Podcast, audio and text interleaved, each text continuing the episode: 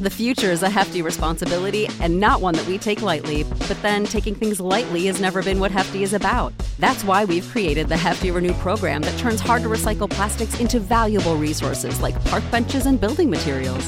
To participate, simply fill up an orange Hefty Renew bag with accepted items, tie it up, and drop it in with your regular recycling. That's it, it's that easy. It's time to rethink recycling with Renew. Particular valued resources may vary by geography. More info available at heftyrenew.com. My Family Thinks I'm Crazy, a podcast where I, your host, try to give you some tips on how you can explain all this weird, wild, crazy conspiracy stuff to the people you love most. Because that's what I've been trying to do for the past 10 years with no success. I've been telling everybody that our government is shady, but every time I do, my family thinks I'm crazy.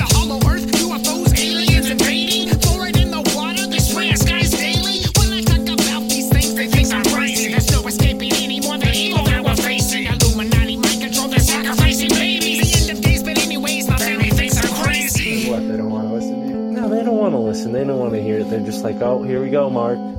Off again with your. Mark being Mark again. Yeah, yeah. So, you know, that's the thing about podcasts is when you're on the air, and it's like therapy, you know? If I can't talk to my family about this stuff, I'll talk to you, Matt, and all our listeners. You know, just start your whole podcast. Yeah. So who are we talking about today, Matt?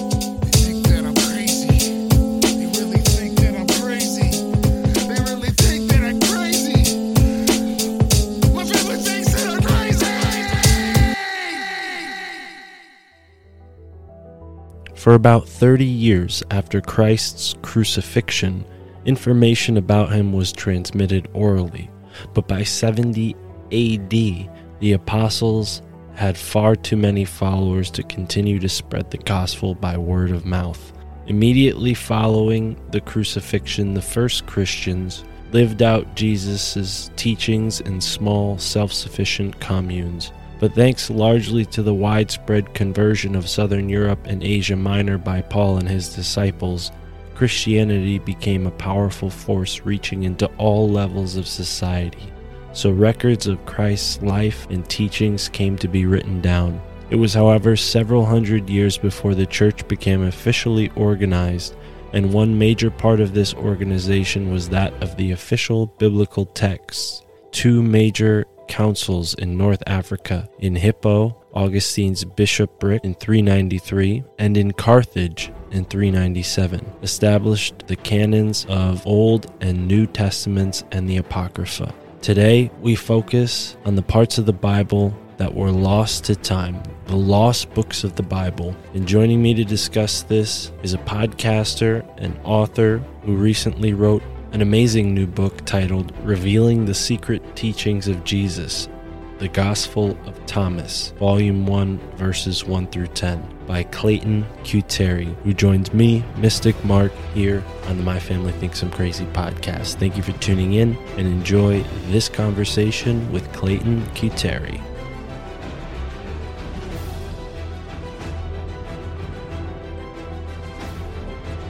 All right, ladies and gentlemen, welcome back to the My Family Thinks I'm Crazy podcast.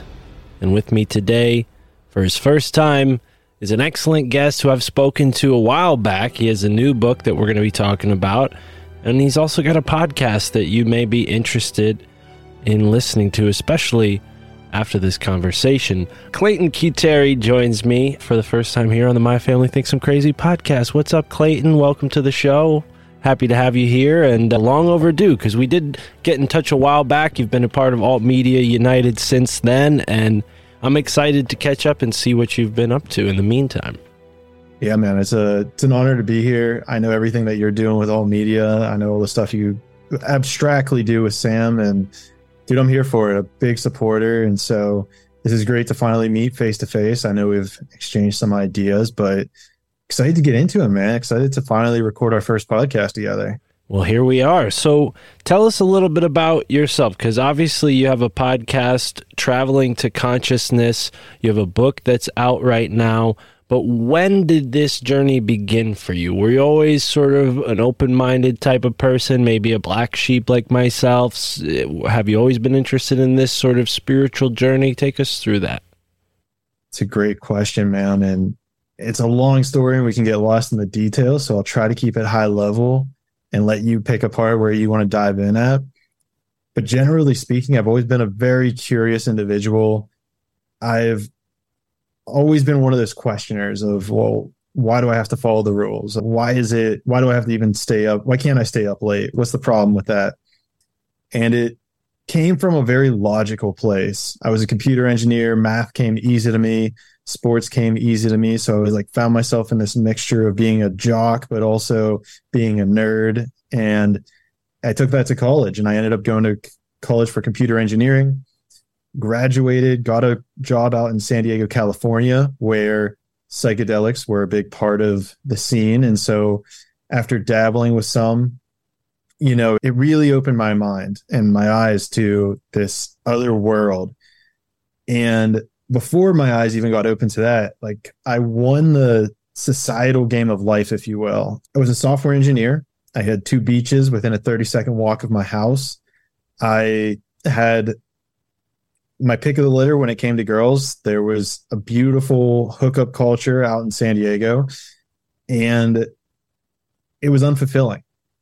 There was a piece of me that when I told people how I was living, where I was living, they were getting more enjoy out of it than I was. And I was like, there's something off here. Flash forward a little bit, and I had a weird breakup with a girl. Didn't make sense to me. My logical mind kicked in, and it led me to asking those deeper questions of why did this fall apart? Everything was perfect.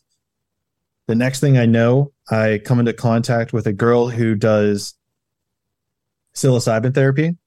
And so, in working with her, I uncovered some sexual trauma that I didn't realize was running my show to the present day. And so, after unpacking that, I had my first Dark Night of the Soul. If your audience is probably familiar with what those are, if not, we can dive into that. But had my first Dark Night of the Soul, and then after that, did two more psilocybin therapy sessions. The very last one told me that I had to do what I fear most, which was quitting my perfect job of being a computer engineer, traveling the world, and starting my podcast. So, no questions asked, just did it. And it sent me on one of the coolest rides possible that I, it's every single day is amazing and it led me to where I am today, finishing my first book and sitting here talking to you. So consider it a beautiful, successful journey to this point. Yeah. Now, what do you think led to those circumstances as you described that were unfulfilling? Do you think it was something to do with your upbringing? Do you think that was indicative of the culture in San Diego or even just the culture of our generation, assuming we're close in age?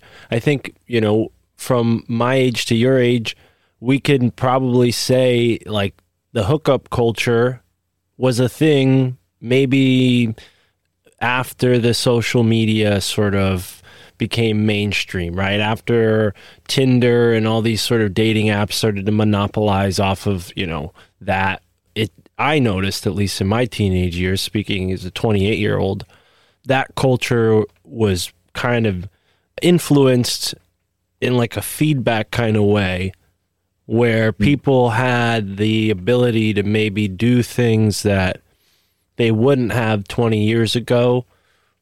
And you know I'm not some moral high horse but I do think that I can appreciate where you're coming from with your perspective and what you took away from that situation because I myself have felt that way over the past few years too and realized like oh maybe my upbringing or the circumstances I was in or the pop culture movement that I was hit with, it sort of threw off my natural sort of trajectory of what maybe my sexuality, how it could have been expressed in a maybe in a more natural way. But what do you think? Is that something that you think is indicative to culture itself, maybe West Coast, or is this just something that all of us modern humans are dealing with right now? Yeah, there's a couple things that are coming up. And to unpack this, and you know, I had two ex strippers on my podcast who talked about this scene in general of, let's say, the sexualization or over sexualization of the modern woman. And it seems to me, from my perspective, I could be wrong on this, but from my perspective, the newest wave of feminism has perpetuated this idea that stepping into your sexuality is empowering to women. And especially talking to these ex strippers, like who have now found a more spiritual path, they talk about how it was absolutely destroying their inner power, their inner peace. They were, you know, feeling like they were just gross to have a lack of a better phrase for it. So, where it comes from, you know, there could be a level of the pedestalization of TikTok and social media. And I'm sure it's very easy if you're an attractive girl to, you know, do a little dance, show some skin, and you get validation for it. And the problem with that, and this is actually going to lead into the book pretty strongly, which is that finding the power from the external world. You know, you're deriving your power from the validation of others. You're getting likes, you're getting, wow, you're so hot from the external world. And it's, it solves like a base level primal instinct, but once you've experienced that enough, it no longer satisfies you. And this kind of ties into a little bit of your question as well, which is, you know, where does this come from? Is it our current society? Is this like, what is this? Like, is it our generation? Is it because of social media? And I think it's just this exploitation of something that's a part of our soul journey. Like, our souls go through this awakening. And a part of that is stepping through the, let's say, veil of sexuality and it seems to me, at least in my journey and majority of people I talk to, that you need to go through that layer of having the ability. Let me phrase it like this. Let me backtrack because that could come across wrong. You know, I know Dr. Jordan Peterson talks about this a lot, and it's the idea that if you're a weak person, if you have no power, then you can't be nice like it's not possible for you to be nice. You're uh, in essence useless to the world. And so you need to understand how to confront that tyranny or that lion that sits within you. And if this idea is resonating with people, I suggest they check out verse 7 in Gospel of Thomas because in it and maybe this is actually a great place to kind of bring that in. In this gospel, he talks about a lion and devouring the lion. And let me actually see if I can bump down to verse 7. So, verse 7 of the Gospel of Thomas, Jesus said, Blessed is the lion that is eaten by a human, so that the lion becomes human, and cursed is the human that is eaten by a lion, so that the lion becomes human. And it kind of gets confusing there, but blessed is the lion that is eaten by a human. So it's saying that we need to confront that internal instinctual nature of ourselves and integrate it. It's like, okay, I have propensity to do the hookup culture. Like I know that is a very primal level instinct that I'm conquering there.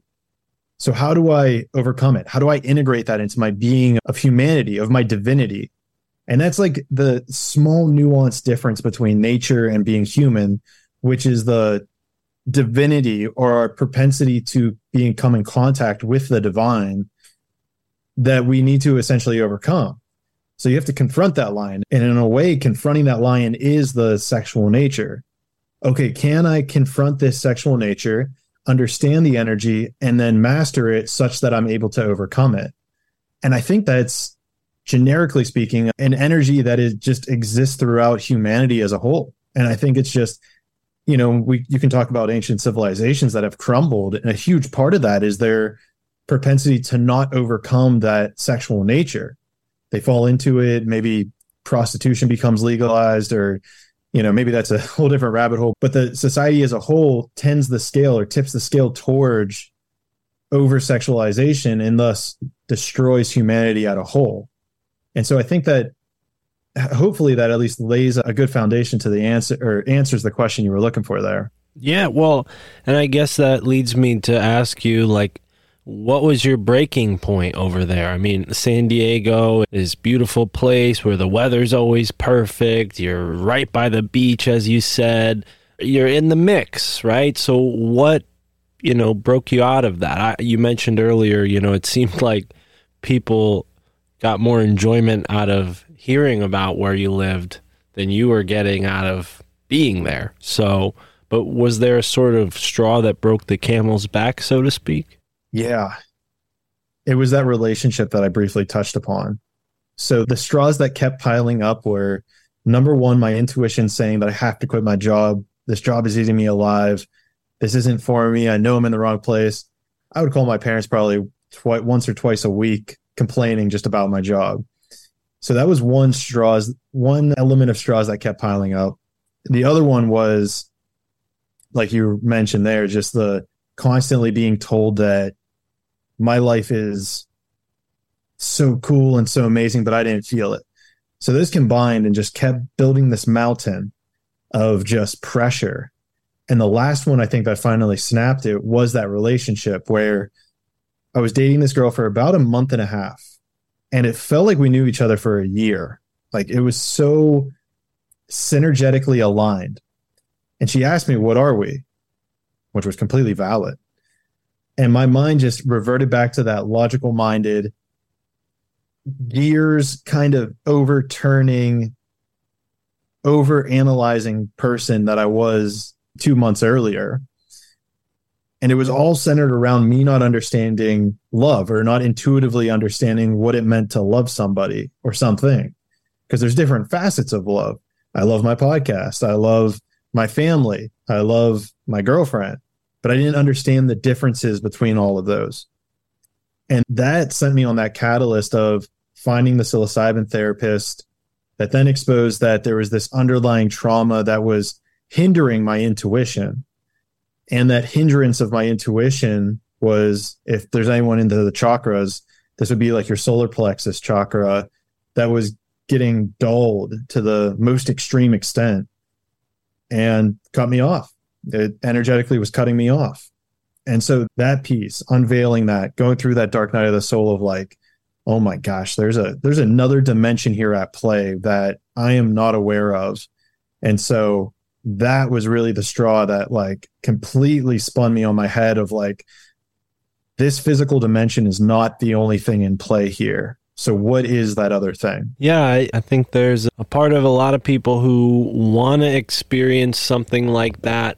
And then when they get there, they realize that their fantasy or their dream about it was maybe better or just it seemed better than it actually is. The reality of it is. And I think that's, you know, in a crude sense, what porn kind of does to people. Not that sex isn't enjoyable, but I think it gives a tone of fantasy or it gives a tone of, you know, really like lack of integrity. Maybe that's not the right word. De- degeneracy, maybe is a better word, where people aren't caring for each other. They're more performing the act, you know. I've been there myself as a younger man, and it's a struggle even to this day in my current relationship. I wonder, you know, when it comes to like where you live and where you are, I'm sure there's people in the Midwest who have a completely opposite experience of maybe somebody who grew up in San Diego or even someone like myself who grew up in like a regular East Coast kind of town, suburb, you know, drugs, sex, rock and roll, it was all there for us. You know, that was what being a teenager was supposed to be about according to the songs we heard on the radio, right? Yeah. So so yeah, I mean the propaganda was strong, but what was your way out of it? You mentioned the psilocybin therapy. I've done psilocybin. Is there a difference you would say maybe between doing that recreationally and doing it in a therapeutic set, setting? Because I haven't been in a quote unquote therapeutic setting, but I've always taken intention into my experiences with psilocybin. And the few times I went into it without a clear intention, it kind of unraveled on me, right? So I understand the need for it, but can we get into that a little bit and why you sort of gravitated towards that? Had you been someone like who'd used mushrooms before or had done a ton of psychedelics when you were out there in San Diego? Like, was this something already kind of on your plate, or how did you first encounter that? Yeah, I'd absolutely love to get into this. And I think the caveat here is that that I want to get into this is number one, you don't have to use psilocybin or psychedelics in order to have a profound experience. They can be a helpful tool. And the way that they are helpful tools, exactly like you said, which is intention. Now, historically speaking, like I didn't try LSD until I was in college. Wasn't really crazy into it. Psilocybin, I tried in college for the first time. And it became a lot more prevalent whenever I got out to San Diego. And even in San Diego was when I first tried ecstasy. And that's a hell of a drug to say the least. And what I came to realize is that power of intention, right? What why are you taking this chemical? And whenever it comes to psilocybin therapy, you set that intention hopefully for about a week in advance. You do some meditation on your intention. Why are you using this? What are you trying to get out of it? And for me, that session was setting that intention for a week. I met with the practitioner and then we basically consumed it. It was very ceremonial. You know, she had some tarot cards. We had a couple crystals, you know. I was very at the time I was like, this is ridiculous. Like I was like, I'm not doing this. This is but I was just kind of going with the flow with it. I was like, all right, let's see what's let's see what's going on with the situation here. And I put a blindfold on, you lay down, and it's really if you have a really good one, they're guiding you. They're not telling you what to think. They're not telling you what to do. It's just a guidance. And to make sure that the whole trip kind of stays in the rails or the ceremony stays in the rails. And so through it, that was essentially it. It was like you put the blindfold on, you lay down, she's going to guide you to where you need to go and what you need to experience. And if they're good, they ask the right questions and you find the right answers. And that's a huge development at this point, too, is knowing what the right question is to ask because questions are a very fickle thing where one word, one intention can drastically change the outcome of what you're looking for, right? Maybe your intention is to make a lot of money and you can set that as your intention with something. You make all that money, but then you get to the end of the road and you realize that wasn't the thing that you were looking for. You were looking for safety and security. And so then you can change the question to, oh, okay, how do I feel safe and secure and not worry about the money because that can be a symptom that kind of comes up. And I, I think that's really the beautiful thing of a spiritual journey in general, which is finding the right question to ask in order to get to that next step. How do I alleviate the step that I'm on and get to the next one? And man, a well placed question will do that for you. Yeah. Yeah. So I'm curious, Clayton, you know, it seems like the new age stuff was new to you then. What was your spiritual or religious rather upbringing like? Did you have one? Were your parents secular? Were they in a church? Like how was religion interact how did you interact with that when you were younger? Yeah, that's a great question to get into given all of this. I was brought up Presbyterian, which is a Christian denomination. And I remember around 2010, I kind of just like went, we went on Sundays, didn't really put my heart into it, if you will, but you know, it was something to say, be a part of the of community. Same and here. I with, remember, what's that? Same here with my family. Uh, You know, aside from my grandparents, it was very where you just go on Sundays, Catholic Yeah. rather than Presbyterian. But yeah, yeah. Yo, I'm curious. So I've been asking a lot of Catholics this. I'll get back to my story in a second, but did you ever read the Bible? Well, as a student in CCD, they gave us like a, I don't know, like a summarized version of the Bible, and they are they made us read it at home. So there was, yeah, a point in my life where I think for a few nights, my mom and dad expected me to read my Bible, but I don't know that I read much. I think I read the part about Noah because I love I loved animals. I still do.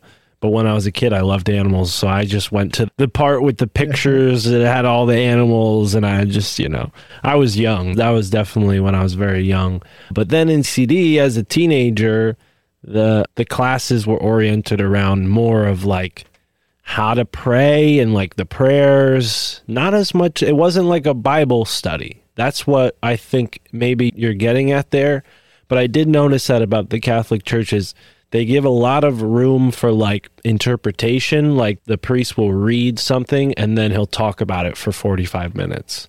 So we didn't really get like a, okay today we're starting in you know Job 3 and we're going to end here then we're going to start up again next week. Like hmm. we didn't have that at all. I mean i don't even know the chapter titles of the bible obviously by my last statement. So yeah yeah but please continue because i'm sure the catholic thing is relatable to some east coast people but i don't know that catholicism is that big outside of like major cities right like out towards uh, once you go further west, like Catholicism isn't that. It's not like the major religion like it is out here. Yeah, I'm not really sure. I know in my friend group in San Diego, there probably weren't any Right. Catholics. Right. I guess I was curious because, like, in this journey, I've talked to a lot of Catholics who never read the Bible. So, like, it sounds like you're almost in a camp of, even though you haven't fully read the Bible, you've consumed more of it than I think the average, Well, and from my perspective, at least. yeah, and then again, it wasn't like a proper Bible. They gave us like a kids Yeah. summarized version of it. So even there, it's like, yeah, no, I technically didn't really read the Bible much. I think I did have a copy of it that was given to me at one point, but no.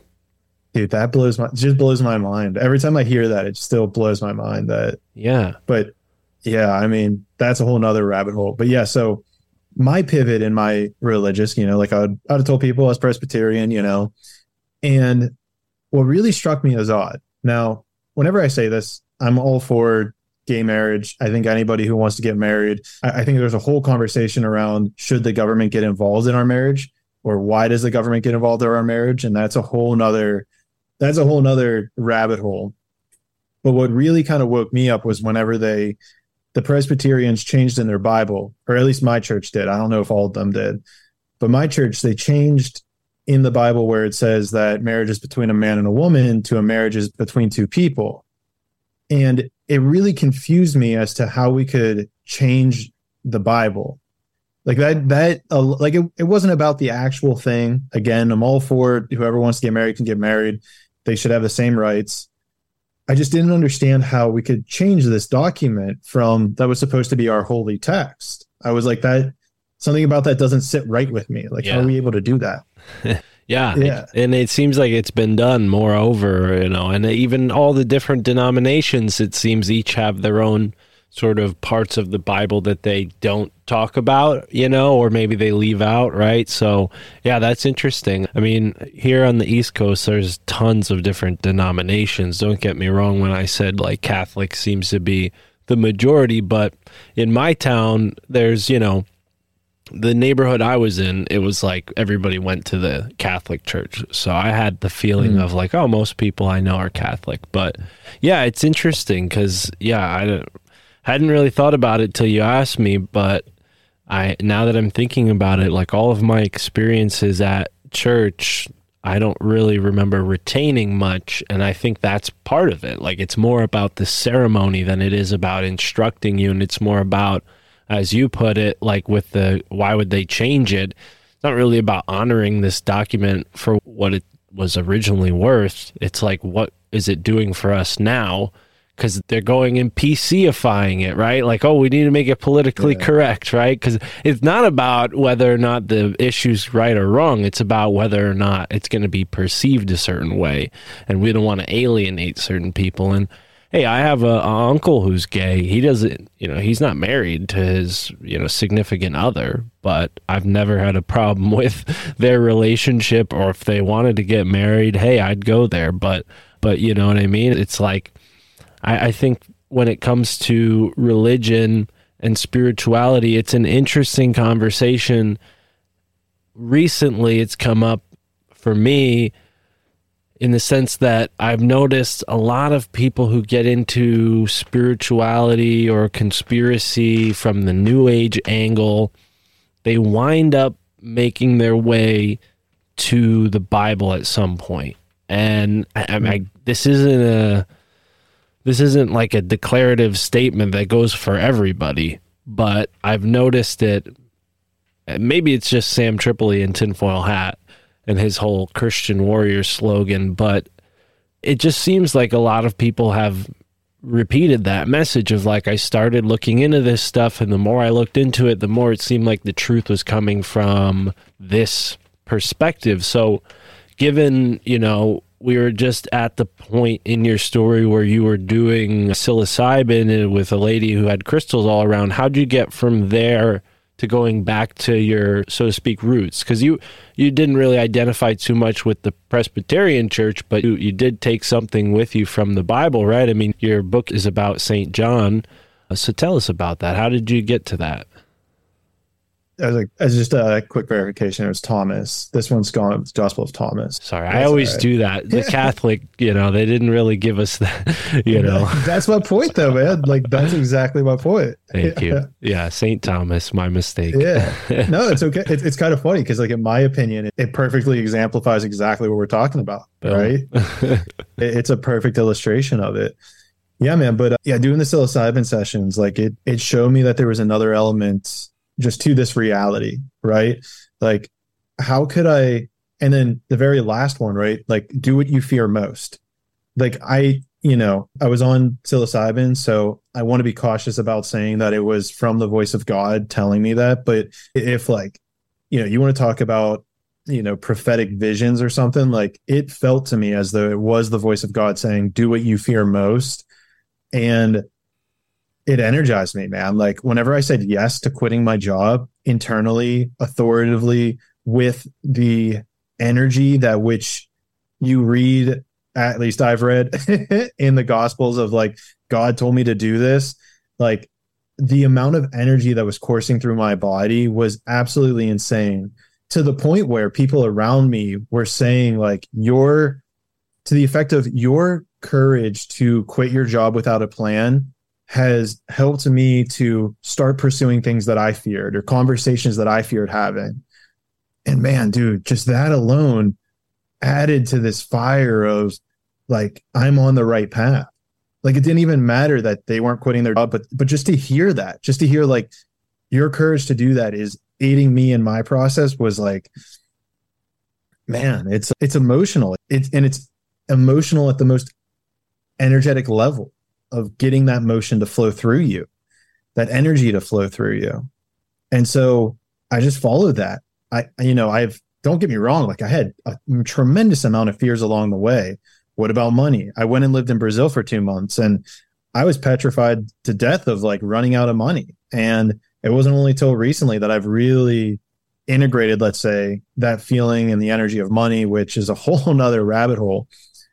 But we were going on, you know, how did I get here? So, you know, I see it like a pendulum, right? My entire life, the first 25 ish years of my life, 26 ish, were super logical, super analytical.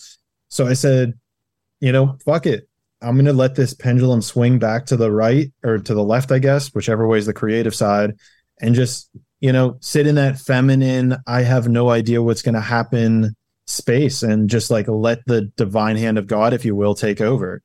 Very floaty, very ungrounded. And you could probably see that in the earlier podcast that I did talking to Akashic record readers or astral projection and just like letting me pe- letting people tell me the way that they saw the world and i still have an element of this but it's more grounded now because i'm learning how to bring that pendulum back into the middle of how do we stay grounded in what we know and yet leave room for this divine spiritual nature and so by stepping into that space i'm able to get exposed to new ideas that absolutely have blown my mind. And there's a lot of things that I probably disagree with now that I'm like, oh wow, that's a that's but I introduced it as like that's an interesting idea that I should investigate and try on, you know, and to parallel my book, that's like the energy that I brought into this book, which is here's some new ideas to try on.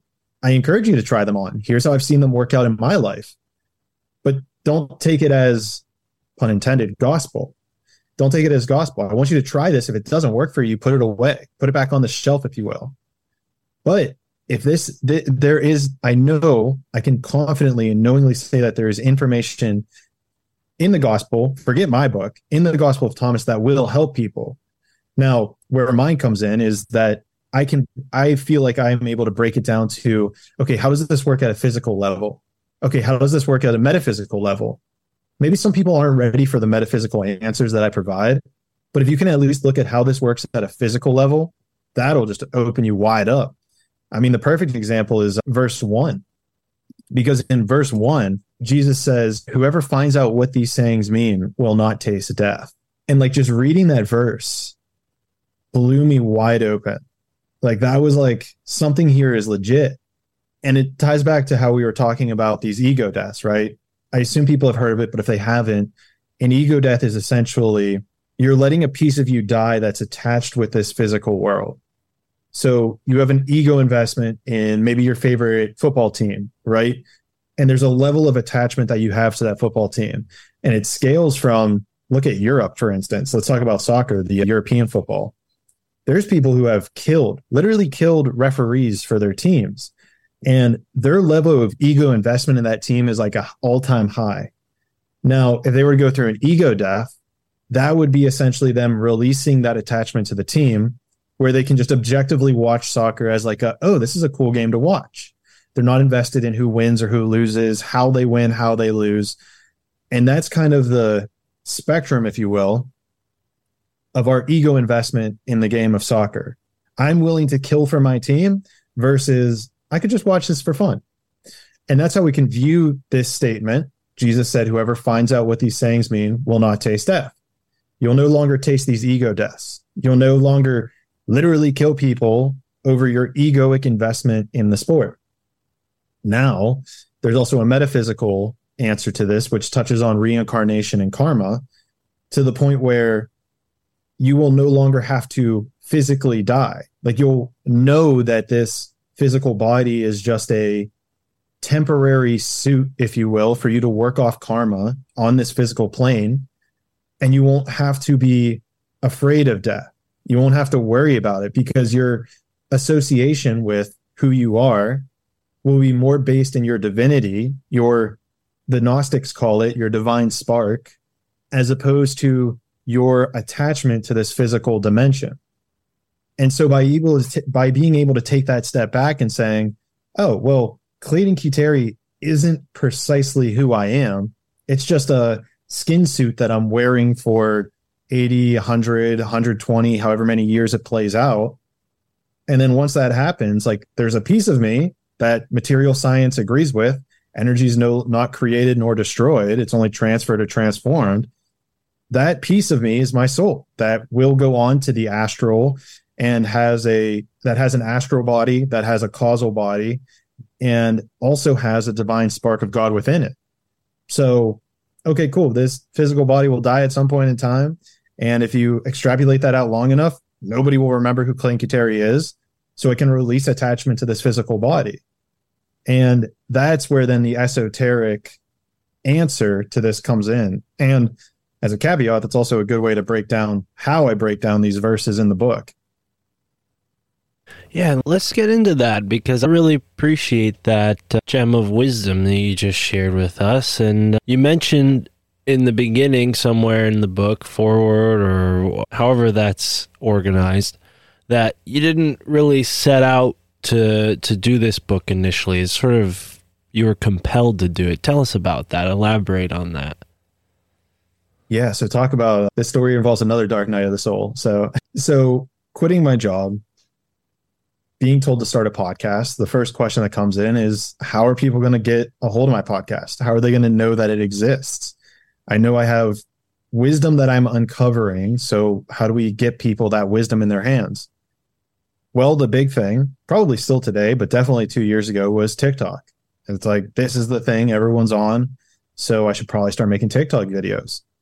Now, mind you, again, my past, I was a computer engineer. You know, I was probably on the scale of being a little bit more conversational, a little bit more connected to other people than the average engineer, but still very far away from being an entertainer. And so I was like, all right, I'm just going to make videos on things I find interesting. And so it was usually more alien stories or stories about, I don't know how you want to put this, esoteric knowledge or ancient civilizations. And all of that led me to this article about the Gospel of Thomas that honestly I knew absolutely nothing about. I read one article and decided to make a TikTok video on it. I had no idea what was going to happen. So I basically made a video on this topic and it went absolutely viral. The video was essentially me laying out the foundation of the Gospel of Thomas, why it was left out of the Bible. You know, I kind of dive into a little bit of my conspiracy rabbit hole, tinfoil hat nature in it. And I'm like, hey, I'm going to do a video on each one of these verses. So follow along. The video ended up generating well over, I think, 2 million views, might be around 3 million at this point. Increased my Instagram or TikTok following from probably a couple thousand to well over 150,000 followers.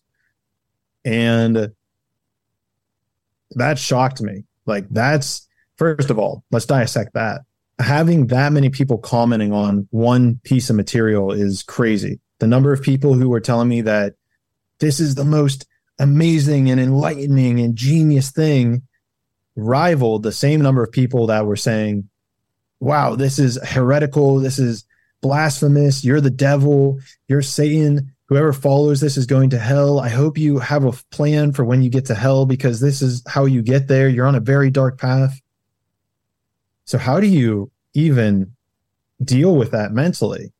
I mean, it's cr- like people think they want to go viral, but if you go viral like that, I can see how it would be very dark, and I can certainly see how child celebrities find themselves in a very dark place because it is not something for the faint of heart to go through something like that. Yeah, I could relate in a small way with uh, my first appearance on Tinfoil Hat talking about Aleister Crowley.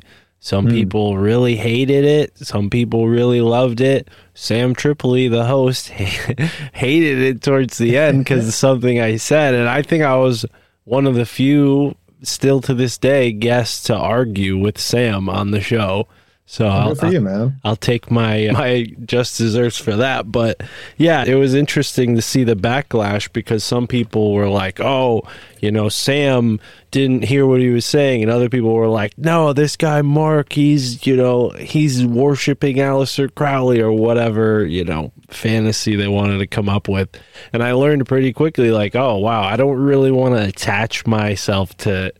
That energy, right? Like I don't want to be the Aleister Crowley guy. You know, there are other people more qualified than me that have written books about him. I don't need to throw my hat in that ring. So I can relate. Yeah, I think I've only done a couple even episodes on this show touching on that topic because you know, it's an area that I'm familiar with, but it also has some really dark implications and it mm. can lead to some dark things too. So, yeah, not something I want to be associated with, but I would say in that respect, you are on a different end of the spectrum in the sense that what you are putting out there is way more uplifting than anything having to do with Crowley, right? I mean, I imagine the Gospel of Saint of Thomas is full of all sorts of anecdotes and things that could really change somebody's place in life if they soak in the message. So let's get into some of those. Are there any that stand out that you really want to mention? It's a good question.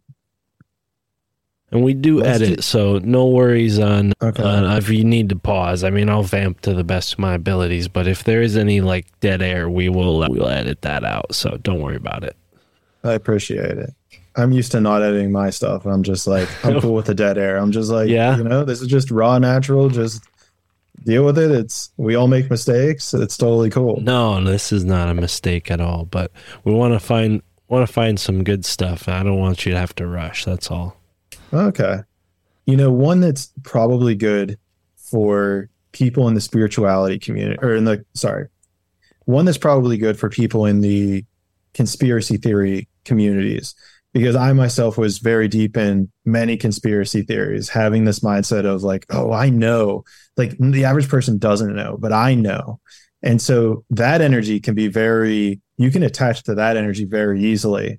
And even when it comes to ideas, like we were talking about earlier in regards to the soccer teams, when it comes to like Aleister Crowley or the book of the Gospel of Thomas, we can become very attached to our own ideas of them being the correct way. And that will stifle our own growth whenever it comes to spirituality or our podcasts or just even learning as a human. And so, with that being said, you know, I'm very open to criticism at this point because I do my best to detach from the I do my best to detach from the ideas that I put forth. Like there's some of them that I just know, like from my own experience, from things that people have said, I just know them to be true. And I'm happy to bring people along to show them that truth. But it's also being able to approach it with realizing like it's just an idea. Like I don't need to attach my soul to an idea. So we can always update and transform it. And I'm thinking that the best verse for us to dive into would probably be verse two, where it's a lot here. So I'll try to take it slowly. Jesus said, and maybe this is a good point before I jump into the verse, is that all of these verses, there's 114, they're quotes directly attributed to Jesus. So traditionally, the canon Bible are stories. They're stories that lay out, you know, Jesus and all these different things. But the Gospel of Thomas is like, Jesus said this, Jesus did that. His disciples asked him this, then Jesus said that. And so it's a very profound thing where it leaves space for interpretation, which I think is beautiful. It's not like, oh, well, in the sentence before it or in the stanza before it, you know, the gospel was or the disciple was doing this, so it has to mean that. Right.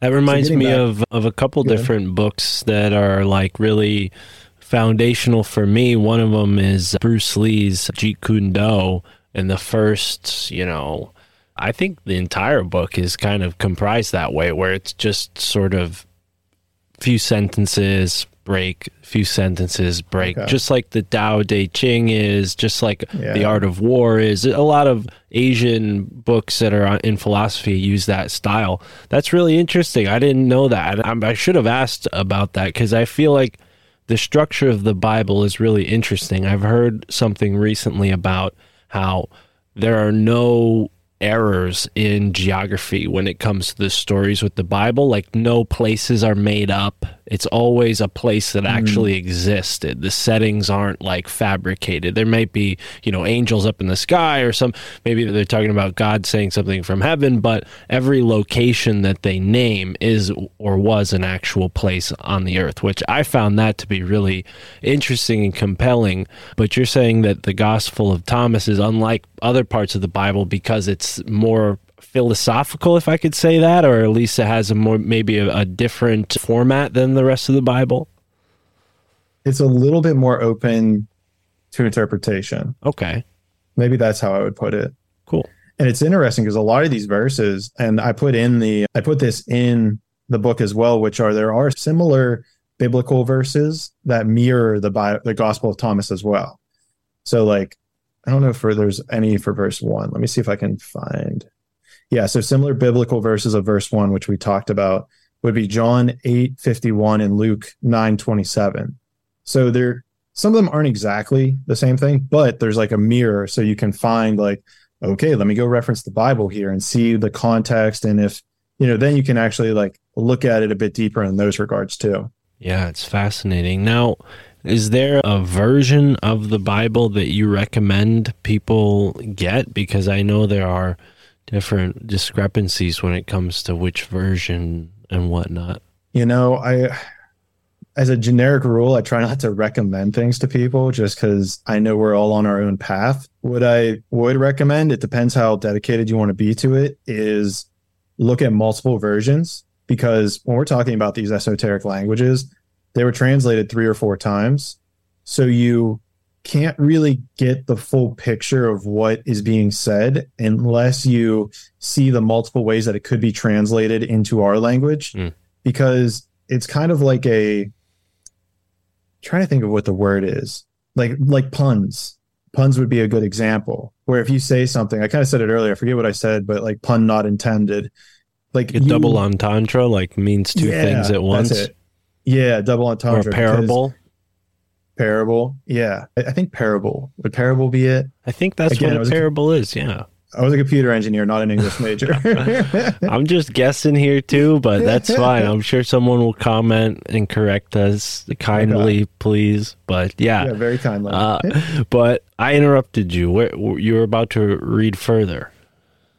Yeah, well, I'll read in a second, but I just wanted to point out like Right. that when it gets translated, look at different translations of it because there are times where it's translated and we think that there's only one way to interpret it, but there are many ways. So, for example, and a lot of well, not a lot of it, but one of the things that gets chastised against the Gospel of Thomas is the very last verse, which I haven't wrote on yet. So, or I haven't even really spoke about. So this is like actually a little bit of a exclusive. Verse 114 says something to the effect of this is one of the things that gets a lot of slack. And this verse is going to help us understand what I'm saying by like the double entendre or the pun that we're alluding to here. So, so, so verse 114, Simon Peter said to the other disciples, quote, Mary should leave us for women do not deserve life. End quote. Jesus said to him, watch, I will show her the way to become a man so that she too may become a living spirit like you men. For any woman who becomes a man will enter the kingdom of heaven. Now, the Gospel of Thomas gets a lot of slack because they're like, oh, this gospel is sexist. It's saying that women won't enter heaven. You have to be a man. Now, there's a lot to unpack here, but the reason that I bring this up is because of the word man. So, in our language, we use the word like mankind, human, and we think that it's a gendered word. Now, traditionally, it's actually not a gendered word at all. And what it is referring to is a Sanskrit word, which is manis, which means mind. So, what we're talking about here is actually the causal realm of, and this actually, maybe I need to backtrack a little bit here. You know what? If I go too deep into that'll be a whole rabbit hole that we'll have to go into. I'll just put it out there like this. So, we all have within us a divine spark that gets encased in a causal body, that gets encased in an astral body, that then gets encased in a human body. And the reason that I bring that up is because man, man is essentially a word for manus, which is talking about the causal realm. So whenever we have thoughts, that's our causal body that's enacting in us. And we can choose our thoughts. We can choose which ones to act on in this physical world. But the causal body is the one that's producing essentially our thoughts. This is how, whenever you have a lucid dream, you still have thoughts. Like you can think in your dream. They usually come to you a little bit more instantaneously, but that's your causal nature that's working through the astral. And then, of course, we have access to it here as well. So I say all this because Jesus in this verse is essentially saying, like, or could be interpreted that we're talking about the manus, which is the thought form or the thought body of us, because at that level of awareness, there is no gender. Gender is a duality thing that exists in this dimension, and I think the astral as well. But once you get to the causal, there essentially is no gender. So it's like uh, one of those things where people are essentially just misinterpreting it, or they're taking the current time dualistic nature of our reality and separating it because well we live in a gendered reality the physical world is gendered so we have to gender everything and put it in its gender bucket. And so then people read this without thinking too deeply on it. And they're like oh okay this is sexist. There's no way jesus could be sexist. So we're going to dismiss this book. Yeah, it's interesting how things get retroactively interpreted uh, in the negative, you know? yeah. Now, you mentioned the dark night of the soul several times. Is there anything in the Gospel of Thomas that might help us understand these phases in our life or these episodes in our life better? Or is there anything that you particularly connected with after going through those episodes from the Gospel of Thomas? A good question. I mean, you know, and this partially feels like a cop out answer, but I think there's a lot of truth to it, which is you can kind of find references to the ego throughout this entire book. Because when we're talking about ego deaths, it's releasing your attachment to this world, right? Like, like you can think of your ego, which is a very difficult word to break down, as anything that you identify with that you feel through your five senses. So if you can taste it, you can touch it, you can smell it, you can hear it, or you can see it. If you identify with that thing, then it's your ego that's at play. So this is my wife. That's your ego. This is my house. That's your ego. And now there's different levels of this. You can play with this as you will. You know, this is my sports team. This is my idea. You're identifying with this physical dimension in some way, shape, or form. And there's nothing wrong with that. The problem becomes is if you're so attached to it that you can't move on for your spiritual evolution, can't move on to the next thing. I'm a podcast host. That's who I am. It's like, are you really? Like, at what level is that true?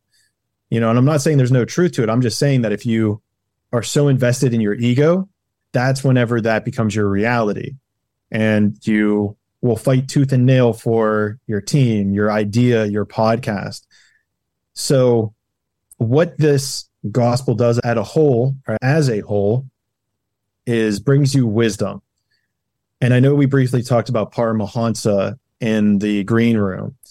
And this is probably a perfect time to bring him in because I talk about him in the book as well, where something that he discusses, and I've seen it a couple times. I haven't seen him dive too deep into it, but he discusses it a couple times, which is the ways that God manifests within the world.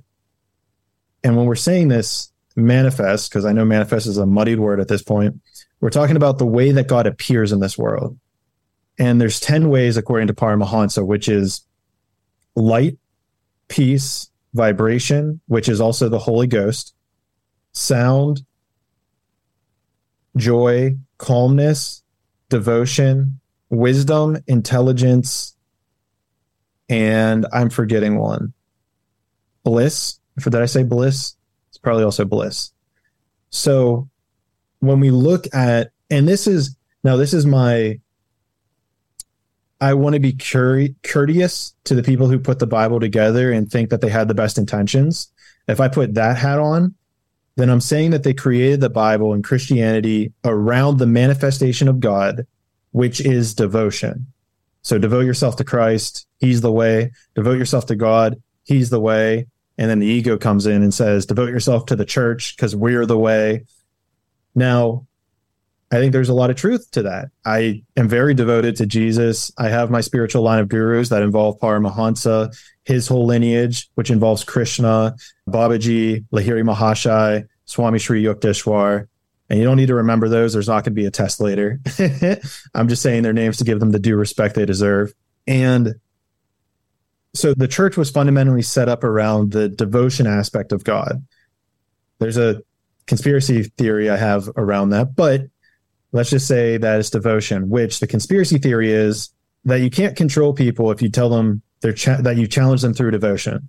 Oh, you're questioning the church? Does that mean you're questioning God? So you're you not truly devoted to him if you're questioning him? You're not allowed to do that. That so you are now a little bit closer to hell. So it becomes a controlling mechanism. Now, what the Gospel of Thomas does, and this is Gnosticism as a whole, is pursues God through wisdom, through the act of knowing the metaphysical truth of the reality that we exist in through wisdom, through just pure knowledge. And so I think that this is a part of the reason that it was left out of the canon Bible to begin with. Because if you have people that are wise, you can't control them. Or to be the less cynical, it would just be, well, this isn't the way that we want to pursue God. Now, in my experience at this point, I have found that you can pursue him through whichever facet you want, whichever one of those 10 you want. And it seems to me that you can transition between them. So whenever I started on this journey with Paramahansa, I was like, wisdom was like the top one for me. I was like, I want to be wise enough to understand what's being said because that'll be, that's like my pinnacle North Star. And as it's unfolded, I have found deeper devotion. I have found deeper calmness and I have found joy. And so it seems that as you pursue one of these, the other ones will start opening up to you. But it's it can be beneficial to pursue one of them at a time. So let me pursue wisdom to the best of my ability. Let me pursue devotion to the best of my ability. But be open to the other ways that God will then start manifesting himself. Oh, I'm a little bit low on joy. Like I've been over amplifying the wisdom. So let me let me bring the joy up a little. Let me focus on how I can be more joyous in my activities. Oh, I've been a lot more active So I need to be calmer. Oh, calmness is a manifestation of God. So maybe I should try to pursue calmness and to bring more calm into my life. And that's just another way of saying bring God into your life. Just the wrap, put like a nice little bow on it is just that this gospel takes the words that Jesus said and tries to display them in terms of wisdom. And so it's a completely valid way to pursue God. It's just not the way that we were told you're allowed to pursue him, if you will. And so I guess that's kind of the bow that brings this all together. Right. And, you know, now that you mentioned Gnosticism, I have seen the Gospel of Thomas discussed in this context many times. And I'm curious, you know, what, how you found your way to Gnosticism, because it does appear to maybe those who are unfamiliar like a you know some sort of new age thing but technically speaking it's very old. Uh, it goes back to you know the early days of Europe right? So pre-medieval times if i'm not mistaken. It was So something yeah, it was before Christianity. right Yeah, so that's also a an important thing to lay out, which is the timeline that all this has occurred. And let me know if you get a little confused on the timeline because I know numbers for me always throw me for a loop when people start talking about BC and ADs.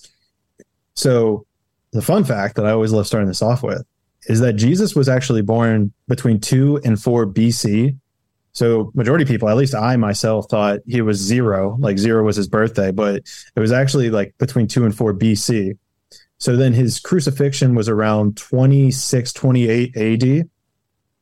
Now, what happened after Jesus' death, right? So there is no Christianity at this point. It's only Judaism. There's no Muslim at this point. There's obviously all the Eastern religions like Jainism, Hinduism, Sikhism, Buddhism. And I'm sure there's a lot more like pagan religions that are kind of about, but not too many structured ones.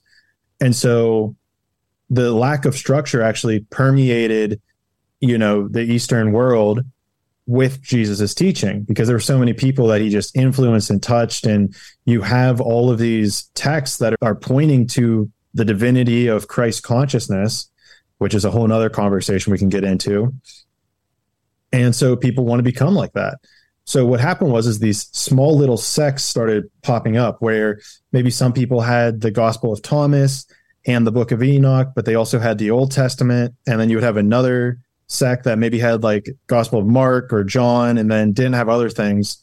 So it wasn't till about 300 AD when the leaders of these churches, these individual sects, right? So now we're 300 years after Jesus was on earth, actually started coming together and saying, hey, we need to make a unified religion. So let's unify our religion so that, well, uh, the conspiracy theorists can have their opinion on why that happened. I think we all know that we want power and control at some level, and we're we're still in the they are still deeply in the Kali Yuga of being attached to the material world. So it's likely that they wanted control over the idea of what it meant to be Christian.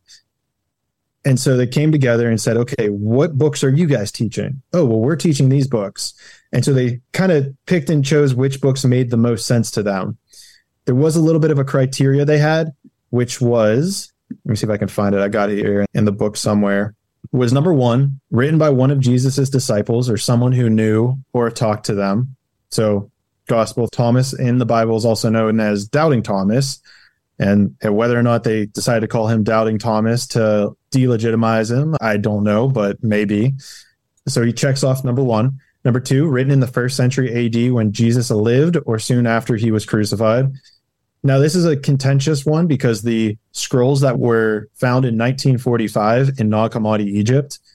So people contend that these scrolls were written in about 200, I think, to 300 AD, or, or maybe 300 to 400 AD. But there's a very important catalyst there, which is the fact that once the council, I feel like I'm bouncing around here. So if I'm getting confusing, please let me know. There's an interesting asterisk here, which is once the councils decided what books were going into the Bible, they started to ostracize any other teachings of Jesus. This is where heretics first came into the picture. And so Gnostics, who believed in pursuing Jesus through wisdom were deemed as heretics. And if you're a heretic, you get burned at the stake. And if you have books that disagree with their interpretation of the Bible, they get burned as well. So, my theory, and I don't know that there's any two evidence that's very strongly supports this, but just intuitionally, it makes so much sense to me that these were copies that were hidden away because had they been found, they would have been burned. I mean, we can look to the Muslim conquest in the 600 ADs, where they torched the Library of Alexandria under the premise of well, if it's not the Quran, then we don't need it. Or if it, what is it? It was like if it agrees with the Quran, then it's not needed. And if it disagrees with the Quran, then it's blasphemous. So we might as well just get rid of all of them. And now, kind of backtracking here, I apologize if I'm getting a little too chaotic here. The other four or other two reasons that a book was included in the Bible was three, consistent with other books that they believed were inspired by God. Now, again, going back to the devotion versus wisdom, maybe we can have an argument here that they didn't want people pursuing wisdom. They instead wanted it to be devotion based. So that could be a point of contention. And then number four, accepted by most churches as valid or helpful for their faith, which I think that's a difficult one to know for sure how many believed. I don't think they had like a voting system of who's following the gospel of Thomas, you know. I'm sure there was a level of whoever whatever church had more people likely had more power so they probably had more of a say whenever these were being decided and so all of this oh getting back to our timeline that's where we started here so let me let's revamp the timeline just so we're all aware of this right jesus is walking the earth from let's say 6 bc to 26 ad small sects of christianity start popping up around 26 ad and it's not until 300 AD to 400 AD when councils start coming together to say, hey, let's unify Christianity and create Christianity, though it might not have been called Christianity until it was unified. At 400 AD, the Vulgate is written, which is the first collection of the canon works, which was written by Jerome in Latin, thus translating things out of Aramaic, which was Jesus' spoken tongue, into Latin. So the first time that it gets translated from anything and some of I think his works were in Greek as well. And then at 400 AD, this is now when we start seeing people getting the heretics. I don't remember exactly when. I think I wrote in the book when the like major the major like book burnings were occurring, but I know right around this time between 400 and 500 is when book burning started occurring and prosecuting people for not believing in the Bible, for having other books. I mean, there were a ton of Gnostics at this time that were still going to church, but practicing Gnosticism kind of in the background. And so that's like 400 to 500 ish AD, and maybe even longer. Who knows? The Muslim conquest happened in 600 AD, so more book burning ensues. So who knows if even the original Gospel of Thomas made it out of all of that? It's highly unlikely because, especially in the Library of Alexandria, they wanted that to be the biggest collection of books, which meant what they would do is whenever ports or ships would come to port, they would have scribes that would copy all of their texts. They would then keep the originals and then give back the copies to the people who came to port. So li- uh, the Library of Alexandria essentially had all the originals of all of these very sacred texts. At least it would appear that way. I can't say for certain, but it would appear that way. So now it's highly likely. I mean, my intuition says that it was probably burnt in one of the Alexand- Library of Alexandria raids. Who knows for sure? And then where this timeline gets really interesting is that the Vulgate wasn't even accepted into the Catholic Church until like the 1500s. Like that was when they officially were like, oh, okay, like we'll finally accept this in. But I mean, even up until this point, like they didn't even accept the Vulgate, I guess, until the 1500s. So, you know, it's it's a very muddied past and hopefully i did a good job of breaking down that timeline for you yeah no it, it's starting to make sense. I've heard some things about the nag hammadi that the rockefellers paid for the you know the digs that found it and you know maybe had some influence over them somehow. I don't know how much stock i put into those theories but when it comes to the council that put the books that we now know as the books of the bible together if you could just answer the question, I mean, it's probably a silly question to those who are well versed in this stuff, but each individual book is authored by the person it's named after, right? So you have like the Yeah. book of Peter, the book of Tom, right, and that so on and so forth. So there are all these books from people who were in Jesus's life, knew about Jesus, wrote down stuff about him, and then they said, okay, we're going to keep Peter, we're going to keep Mark, we're going to keep, you know, this one, that one, this one, but we're going to leave these to the side, right? And this is where the Gnostics come in, preserving some of the books that were lost to time, burned in the library. I have two books on my shelf somewhere. I wish I could find them or at least just Yeah, you see got a them ton of books in there, man.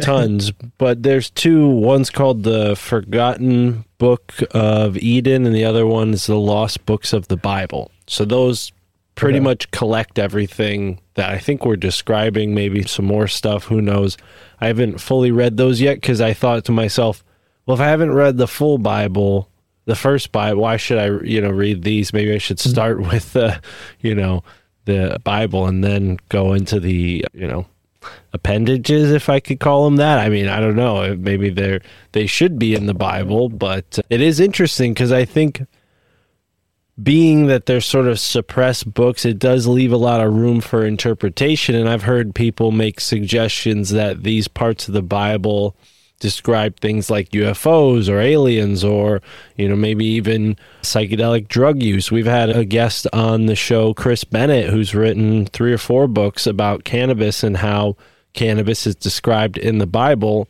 as a plant called kaneh-bosm.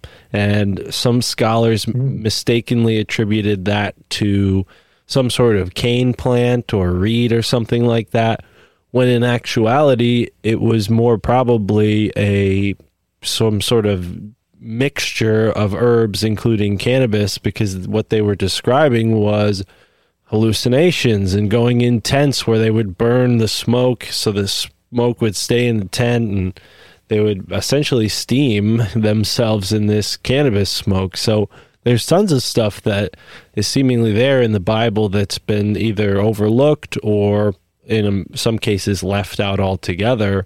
Are there any things that you've gathered, you know, that kind of stand out as like, whoa, like, I mean, the Nephilim we've talked about ad nauseum on this show, and I know you're not particularly, your book's not about the Nephilim at all, so I won't ask you about them. But aside from them, is there anything that uh, really stands out to you?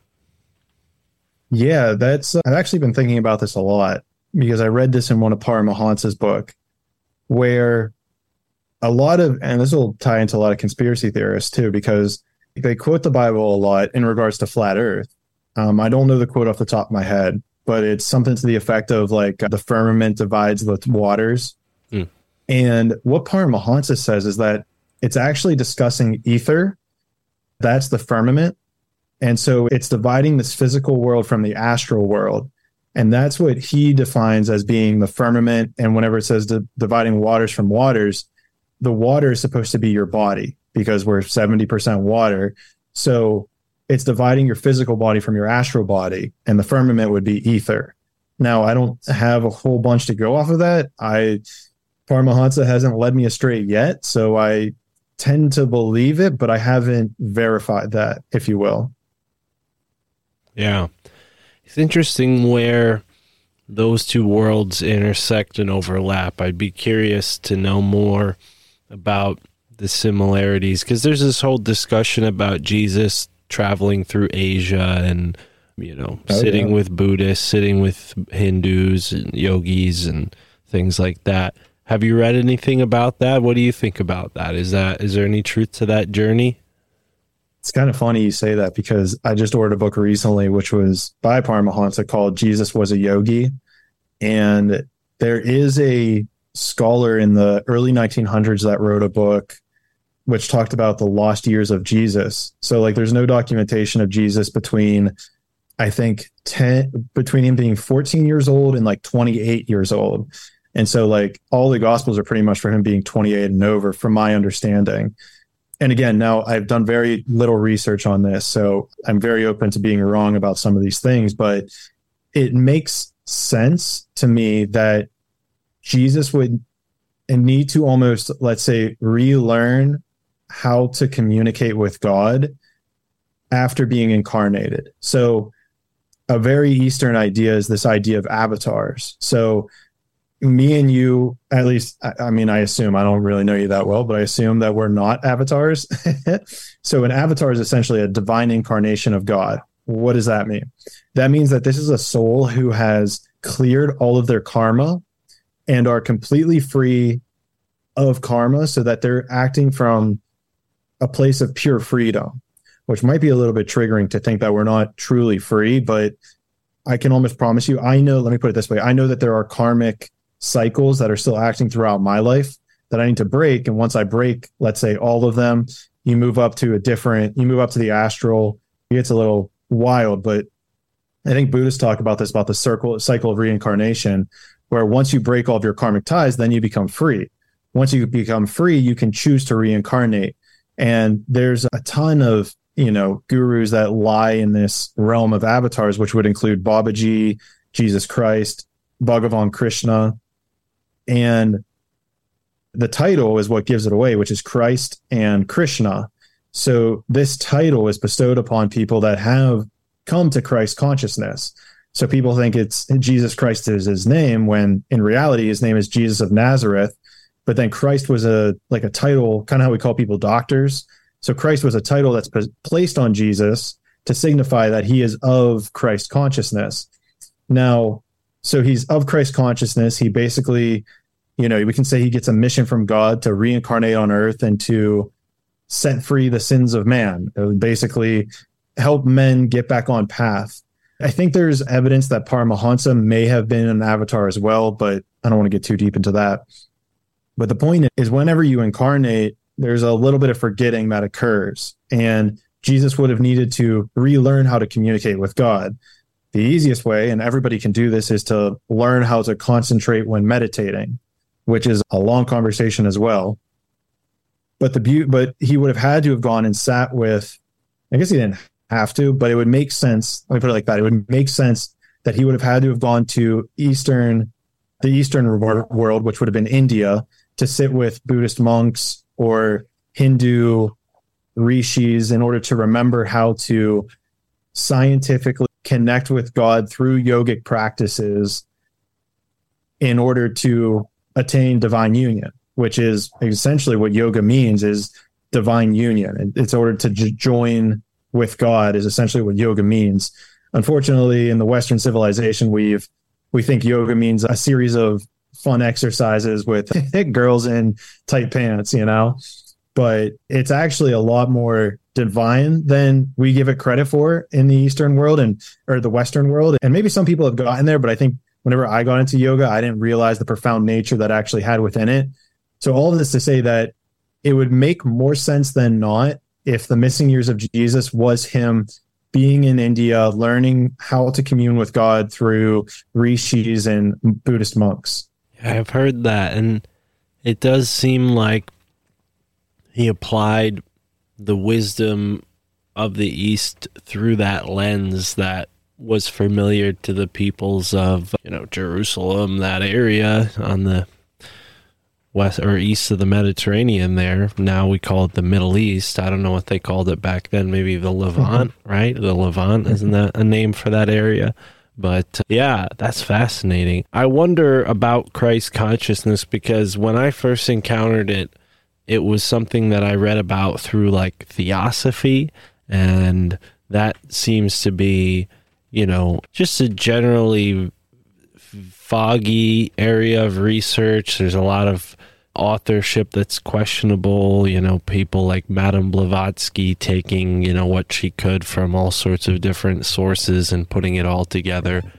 So I'm curious, you know, that title of Christ consciousness, you know, was that something that was recognized in Europe back then, or was that something that he brought with him from India? Oh, that's a good question. I really don't know. I honestly don't know the answer to that. I'm going to even refrain from guessing because I don't know the first time that he would have been called Jesus Christ. Yeah. Maybe that would be a maybe that's a quick Google search of when was the first time When was the first time Jesus was called Jesus Christ? Because I think now, I mean, most people just automatically associate the two, right? You know, just but it's it is interesting. I've heard that before about Christ referring to a title, and it wasn't like his name was Chris or something. You know, like Yeah. Let's see here. Christ, used by Christians as both a name and a title, unambiguously refers to Jesus. It is also used as a title in the reciprocal use Christ Jesus, meaning the Messiah Jesus, and independently as the Christ. The concept of Christ in Christianity originates from the concept of the Messiah in Judaism. Christians believe that Jesus is the Messiah. Yeah, yep, we all know this. Etymology Christ comes from the Greek word Christos. yeah, Christos. Nice, you got it. Meaning anointed one. The word is derived from the Greek verb kreo, kreo meaning to anoint. Right. And that's the part that Chris Bennett talks about with anointing and how the anointing oil would have had hemp in it. And of course, where does hemp grow? India. So it, that does kind of track with what I've learned. And I'm glad you found that because that was part of what I learned. That's why I instantly said Christos because I've heard that connection before. I've also heard people refer to the term chrysalis and how there's a similarity there with that word and a, what's a chrysalis well it's where a butterfly emerges from. And if you think about you know our third dimensional selves as a caterpillar our fourth dimensional selves as a chrysalis uh, our fifth dimensional christ consciousness self is like that butterfly that has that avatar capability of transcending karma right? I mean that's our ultimate goal.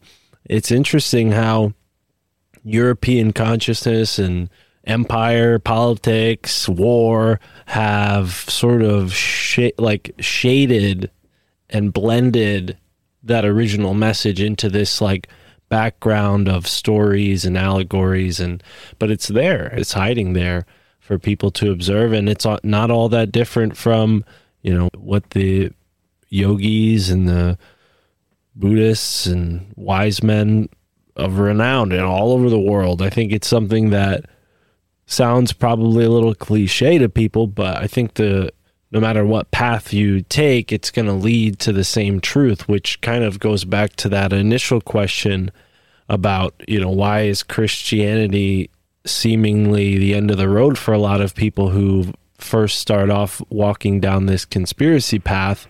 And maybe that has something to do with our European or Western consciousness, rather, you know, speaking from that point of view personally. Yeah, I wonder if there's a sort of like genetic or karmic bond we have with these stories of this culture that we have to understand before we can transcend it. And with that, I want to ask you, you know, how can someone begin to recognize the karmic cycle they may be in? What are some ways that people can break out of that. I know that might not be your expertise, but it sounds like something you've personally had some experience with. Uh, it's, I kind of side there because it's a difficult one to answer because it's so unique and individualized to the person.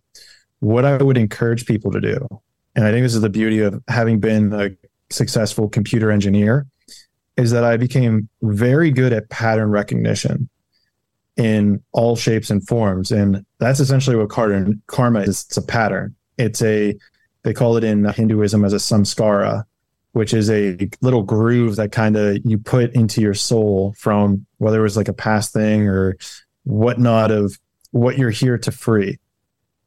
So, number one would be becoming really good at pattern recognition. I don't know what that means to the individual, but that is the muscle that you need to cultivate is pattern recognition. The second one is becoming very good at asking high value questions, questions that are going to unlock that next level. Because, you know, God, if there's a divine spark within all of us, that means that we have direct access to God at all times. So just by asking a question and saying yes to being ready for the answer to that question, that's a very important point too is make sure you also communicate to your higher self, to God, to your spirit team, whatever you want to call it. Communicate yes that you're ready for the answer and it'll start throwing you the answer at you. It will. Now you just got to get really good at the pattern recognition of noticing when these patterns are evolving. And that is the way that source or your higher self communicates with you. It's you ask a question, you put it out there, and then source comes to you and says, Yes, like here it is, here it is, here it is. Now, there, there's an element of this is also taking radical responsibility for everything that's in your life. And I know that can be triggering to people if you're not ready for it, but being radically responsible, you're, and this can be as traumatic as someone cheating on you as to how am I responsible for this to all the way to something as simple as my computer won't send an email. How am I responsible for this? And noticing those energetic patterns that come up within you when these things occur.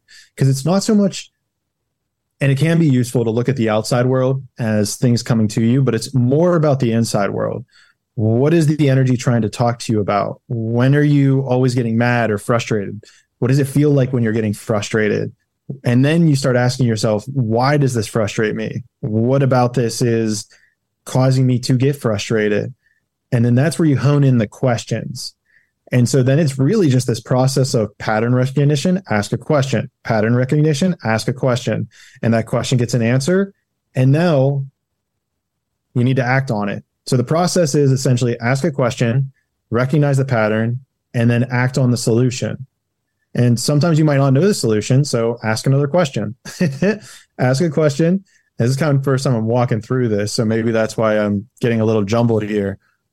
Ask a question, recognize the pattern, ask a question to solve it, implement the solution. That is it. And then you just rinse and repeat. You do that over, and it sends you on an amazing journey that essentially, and it's kind of cool we're finishing on this because the pattern is like ego consciousness is the number one. Now, modern day spirituality identifies this as first, what do they say it is? It's like uh, first density, second density, third density. The next density, which a lot of people talk about, is fourth density, which is like the transition density between ego consciousness and soul consciousness. So if you're totally in your soul consciousness, this is like New Age spiritualism talks about it in fifth density. So now you're in soul soul consciousness, and then you can transcend soul consciousness into Christ consciousness. Now, where it gets interesting is Christ consciousness actually isn't the end of the road because then there's one more step into cosmic consciousness, which is God consciousness or source consciousness, if you will. So it's kind of cool how this podcast is played out because it's this entire progression that all of our cells go, all of our souls go through in order to progress out of hell, which I articulate as being this physical dimension or being so entrapped in your ego consciousness. Like that's, I mean, there's no base to hell but if you keep going through your your ego consciousness if you keep trying to pursue pleasure through ego i interpret that as following satan. And if you want to follow god you essentially start releasing your attachment to your egoic desires. So you no longer have ego deaths. And this brings us back to verse 1 of gospel of thomas where you start letting go of your egoic desires. You no longer have ego deaths. You soul you identify with your soul now you can start to escape the actual physical death that we know as this physical dimension and transcend it. And then that's where, and I think that's where this fun really starts happening is once you can fully transcend your ego. And then you're, I mean, I'm not free by any stretch of the imagination. I still know I have karmic loops, but it's a lot lighter at this point. It's a lot more fun, if you will. And so yeah, that's kind of the progression that every soul essentially goes through. And, you know, I, I hate whenever people say everyone must find God. It's like everyone's going to find God on their own path at their own time. So, I mean, this is the path. I mean, this is a path. You can find your own path there, but, you know, it's the path that everyone's going to walk at some point in time. It's just whenever you're ready for it, it's here for you. Right on. Well, Clayton, I agree. This is a great way to wrap this up. Before we do go, please remind the folks where they can listen to your show, the name of it, and of course, where they can pick up your book. Yeah, Traveling to Consciousness, available on all streaming platforms. I personally like to try to pl- promote Spotify the most. That's a whole nother rabbit hole we could get into another time. But Traveling to Consciousness, available on all streaming platforms. I have long form conversations with very enlightened content creators. I'm going to try to get you on there at some point, Mark. We'll have to talk about that off the record. The book right now it's only in PDF version. I explain why in the PDF, but there's a lot more volumes to come. So make sure you get the first one so that you can open up your world and then get ready for when the second one's going to drop. It's very affordable. It's less than ten dollars. I think it's eight ninety one, and no tax. I'll cover the tax on it as well. So eight ninety one is the max you're going to pay for that. I created a little notebook if you guys want to follow along with it. I explain the importance of that in the book as well. And yeah, you can find that on my master link. My website's going through a little bit of construction at the moment, but you can go to travelingtoconsciousness.com and there will be a link there to find the book. You can also go to my Linktree, which is slash Clayton Cuteri. You can go to my Instagram where there'll be the link for it. I'll send you link, Mark. So hopefully you can put this in the show notes too if you're cool with that. And at the end of the day, as maybe parting wisdom, even if you never buy the book, even if you think everything I said is the craziest thing in the world, I encourage everyone to just focus on the words that they say and to do their best not to lie. And if you can just abstain from lying, it will it'll bring you joy that you didn't think was possible. Beautiful.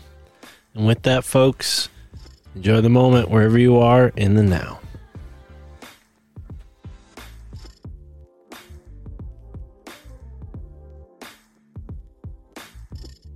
All right, ladies and gentlemen, thank you so much for joining us here on the My Family Thinks I'm Crazy podcast. And please do stick around till the end, till the song plays, because I've got some cool stuff to talk about in this outro. So you're going to want to stay tuned. You're not going to want to miss this. I hope you all had a fantastic Labor Day weekend.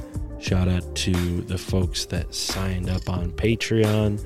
And shout out to all the folks that stayed this month on Patreon because for whatever reason, maybe it's people's debit cards or whatever, we always lose a few people at the turn of the month. So sign up now, help us get to that 250 patron goal so we can commit to doing in person interviews at least once a month or whatever you guys want me to do. I mean, at that point, you are all the producers of this show. It's a value for value show. Yes, we do have a few sponsors, but those sponsors are in alignment with our values, right? It's not McDonald's, it's not Nike, it's not Apple or Tesla or any of this BS. Okay, we've got Garrett, aka the man, the machine, the genius behind the hit kit, the number one gadget for any guru of ganja. Okay, if you are a smoker like me, you're to want this cannabis contraption. It's an amazing little doobie holding device, and all you need to do is pop it open, plug your lighter in, and put it in your pocket, and you're good to go. You don't have to worry about reaching in there and finding a salad of lint and weed and pieces of joint paper. Never, ever do that again. Buy yourself a hit kit and maybe even keep your hit kit on you when you're tuning in to the My Family Thinks I'm Crazy podcast. Wow, look at how natural that was, folks. I've been doing that for a while now. Garrett is a G. And you know what? Without him, it'd be a lot harder to do this podcast. So, like I was saying before, value for value. That really helps out. When folks support this podcast, I'm able to spend more time studying for each guest. I'm able to dedicate more time to interviews and all the things that are required to run a podcast. So please do help out with that. And you're you're not just throwing your money away. There's an incentive. An incentive? An incentive? I hope we all ascend, but I, I meant to say incentive. Um, there's an incentive because we got tons of bonus content and new bonus content on the way. Like today, I just uploaded three new interviews, including this one, but two of them will only be available for patrons only. So look forward to that. One of them we're talking about Orgone, another one we're talking about X Men and weird stuff going on with the you know what. So look into that. Sign up on the Patreon, sign up on the Substack to hear more. I may be putting something like a, a, a teaser at the end of a new episode. But the plan moving forward after the summer is to put out uh, one to two episodes a week and then have one of those be for supporters only. So we're going to go down to one episode a week potentially. I'm not sure. We might do two. I know we've, been rocking with three for now, but I'm going to figure out something to give all of you more of an incentive to support the show because this is a business, right? It's a it's a free product obviously, but I do have to monetize it if I have any hope of continuing this and growing and uh, improving my life, right? Because this is one way that I'm doing that. Maybe listening to this show is a way that you're doing that as well. So I hope so. And if you're on that journey, get in touch with me. There's a bunch of ways you can do that email, Instagram, Telegram. Tell me your story, tell me your synchronicities. I would love to see more voicemails that we could play on the show. It's very easy to leave me a voicemail. You just go over to our Telegram group and you leave us a voice message. Now, if you want it to be uh, played on the show, obviously you shouldn't have any problems with sharing it in the Telegram chat, right? Because whoever's going to hear it in the Telegram chat is going to hear it on the show. So just share it there. Uh, nobody's going to judge you. Nobody's going to comment and say, What the hell was that? Leave your message, tag me so people know, oh, this is a voicemail for the show. And uh, don't be intimidated. The only scary person in the Telegram is Rob, and I know him personally. He's a nice guy. So sign up on the Telegram. That's a great way to stay in touch with the show, be in touch with the community of people that listen to the show, and chime in, leave a voicemail because I do want to play some of those voicemails on the show again. I did that in the past, and I'd love to do that uh, in the future more often. I do have a priority for the supporters, so supporters, please share your voicemails in the supporters only Telegram chat. We got a bunch of new people that joined that this week. Thank you all for doing that. And yeah, that's about it. Gulag America, shout out to them. They sponsor the show now. Uh, we're doing four ad reads. You've already heard two of them, two more to go. Uh, but Gulag America is cool. Use the promo code CRAZY10 to save 10% off, or just crazy. Try them both, see what works. But Gulag America has some cool stuff some Don't Tread on Me shirts, some patriotic shirts, some very bold and blunt shirts. If you're the type of person that has attitude and you want people to know about it, Gulag America is definitely a shirt for you. Um, yeah, they make a bunch of cool clothes. It's not just t-shirts, but yeah, it's it's a bold brand for patriotic people We're fed up. Quite honestly, I mean, I'm one of those. Never quite considered myself patriotic. Fuck the federal government, but I definitely believe in most of the American values, aside from the corporate bullshit and the banks and the federal government and all that crap.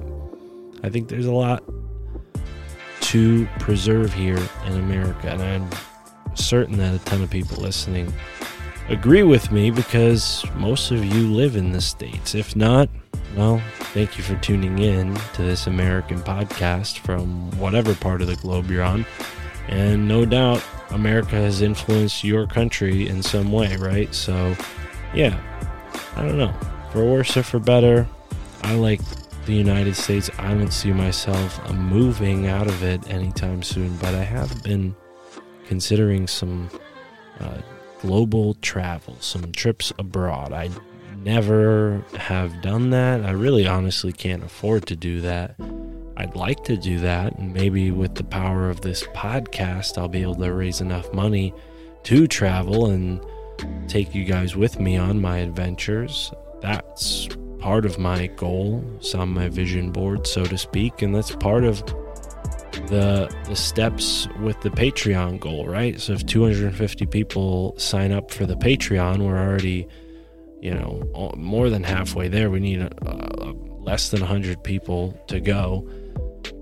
So if we can get to 250 patrons, then I will be committed to doing one in-person interview a week or a month. And I'm not talking about having my buddies over at my house. I'm talking about traveling to see interesting people, go to interesting places, and put ourselves out there with synchronicity, op- being open and, and seeing who we encounter. I've had great luck with that in my life. Heck, I've met Sam Tripoli and started working for him. You know, people have heard my story about Amos and countless other people that I haven't mentioned that have come into my life through synchronicity. Michael Wan's another person I can definitely add to that list. But yeah, I want to, you know, really get out there and explore the possibilities of the synchronicity when that challenge of finding people to interview in person is a reality, right? So I need 250 patrons to get there. Sign up today to help us achieve that goal. And uh, patrons, I promise we're going to have some awesome bonus content if you do commit to supporting this podcast. I'm going to make sure we got some cool stuff in the meantime. And of course, you always get early access, but please do sign up and support the show or send us a one time donation and receive a shout out. We haven't gotten any one time donations yet this week, and I would love to see one uh, at Mystic Mark on Venmo or PayPal. And hash uh, cash sign Mark Steeves Jr. on Cash App if you prefer Cash App. Uh, that is S T E E V E S. So that's about it for me, folks. Clayton Cuteri, awesome guest, really got me inspired. Uh, and I'm going to be doing a bonus episode for the Patreon people only, where I read the secrets of Enoch from this copy of my book, The Lost Books of the Bible, which is an awesome book to own. If you don't own it, I recommend you look for it. Uh, another good one is The Forgotten Books of Eden. Wasn't able to find the Gospel of Thomas in this. Maybe I missed it or maybe it's its own, you know, copy in this series. But it was published by, let's see, this was published because there's no author. Obviously, the authors are the people from the Bible, the apostles and whatnot. But it was published by Crown Publishers. So in the 1980s. Forgotten Books of Eden, the Lost Books of the Bible. Highly recommend you pick up those books. And of course, uh, Revealing the Secret Teachings of Jesus, the Gospel of Thomas by Clayton Cuteri, our guest today. Check that book out as well. The links will all be in the description. And uh, yeah, shout out to all our supporters. There was a new sign up, I think, in the past few days. So, I, yes, big shout out to Mike T. Thank you so much, brother, for joining the Best Friend Book Club.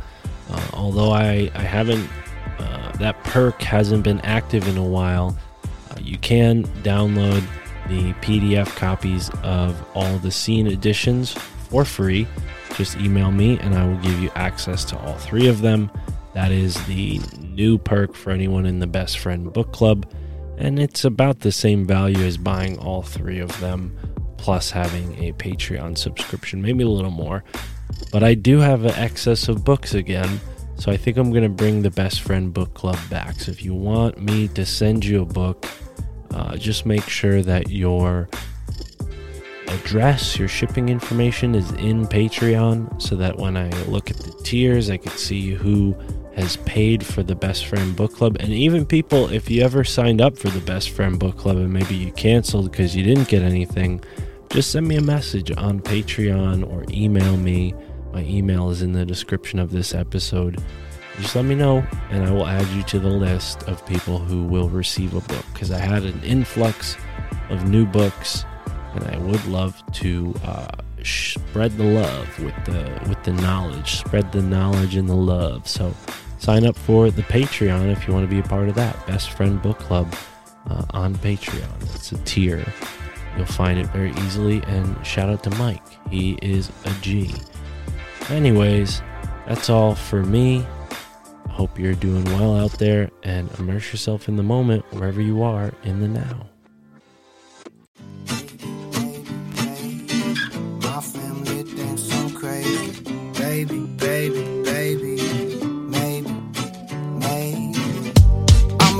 A little extra terrestrial, trying to stay human in a cesspool of professionals. But I confess too much off of the tongue. All my aunties and my uncles shield the ears of the young. I be saying shit and they don't know where it's coming from. In like a hundred years, we went Zarbon from guns. Check the facts, check the Fed, check the stars. Stanley Meyer was murked for a water fuel cell car. They each their own, you could stick with your old ways. But eat the rich and drink the motherfucking Kool-Aid. And I can see the red on your lip stain. White skin, blue collar, pure American made. Fuck it. You can keep your blood so heritage and run the soul off the moon landed narrative. Yeah, my girl thinks that I'm embarrassing. My folks think I'm nuts, but never question the parenting. Stuck in bed, so my boss thinks I'm lazy. Connecting dots, but it's all kinda hazy. I'm on the internet, feeling like I'm Dick Tracy. My pap thinks I'm un-American and shady. I'm feeling unhinged lately. Encounters of the fifth kind on the daily. You could tell me that the president's an alien, it wouldn't phase me. My family thinks I'm crazy. Baby, baby, baby. My family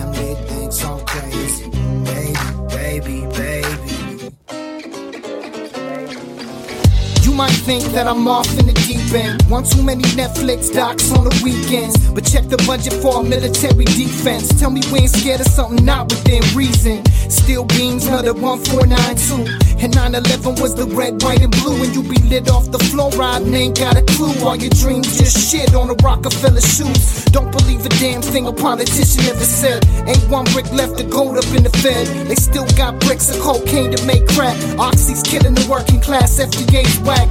Talking like this, got kin talking behind backs. Too much to unpack, so they talk smack. And I'm just trying to converse with my clan, but it ain't fan. So I'm here setting up camp. Stuck in bed, so my boss thinks I'm lazy. Connecting dots, but it's all kinda hazy. I'm on the internet, feeling like I'm Dick Tracy. My pack thinks I'm un-American and shady. Yeah, I'm feeling unhinged lately. Encounters of the fifth kind on the daily. You could tell me that the president's an alien, it wouldn't phase me. My family thinks I'm crazy. Baby, baby, baby. My family thinks I'm crazy. Maybe, maybe, maybe. Just maybe. Stuck in bed, so my boss thinks I'm lazy. Connecting dots, but it's all kinda hazy. I'm the feeling like I'm Dick Tracy. My pap thinks I'm un-American and shady.